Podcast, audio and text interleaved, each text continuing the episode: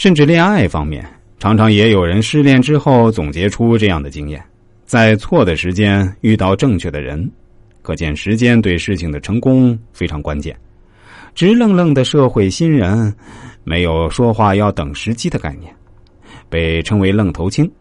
婉转一些叫初生牛犊不怕虎。虽然凭着一股拼劲儿，做事成功的概率却比较低。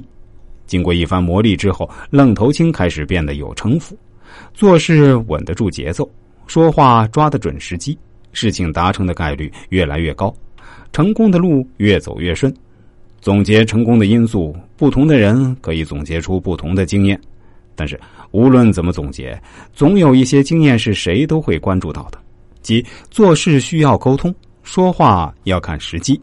枕头风之所以很厉害，就是因为枕头风吹的时间非同一般的好。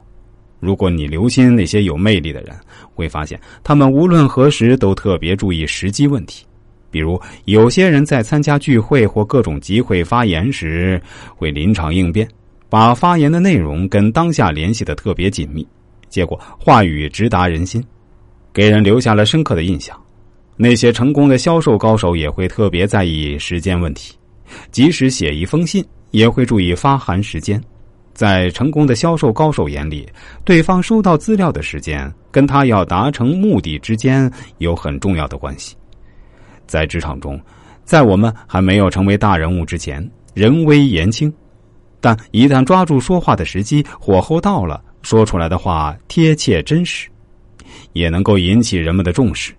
抓住时机，说出憋了三年的话，保准让人印象深刻。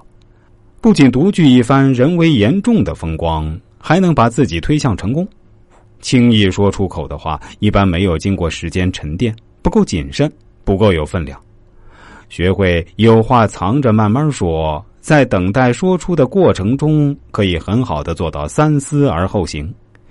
人脑每天接收和处理的信息太多了，智者千虑必有一失，事情想的不周全，在所难免。那些对我们至关重要的事情，我们在等待合适的时机的时候，可以反复加以琢磨，在琢磨的过程中，就有可能弥补当初致命的不足。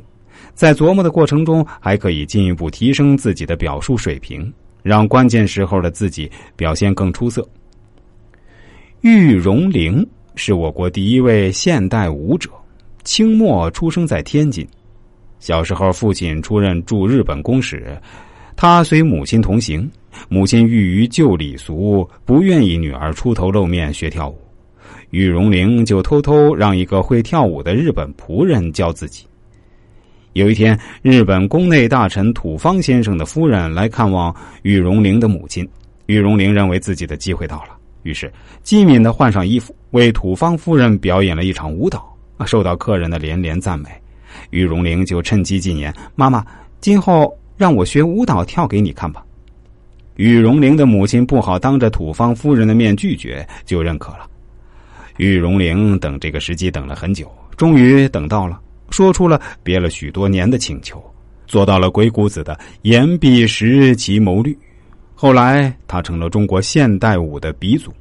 无论是在运动场上、商场上，还是日常生活中，适当的把握时机，都是迈向成功之途不可缺少的要素。要做到不鸣则已，一鸣惊人。